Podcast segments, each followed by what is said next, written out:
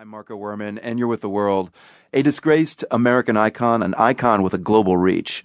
Bill Cosby. His name is associated with numerous claims, spanning many years, by women who say they were drugged by Cosby and sexually abused by the actor.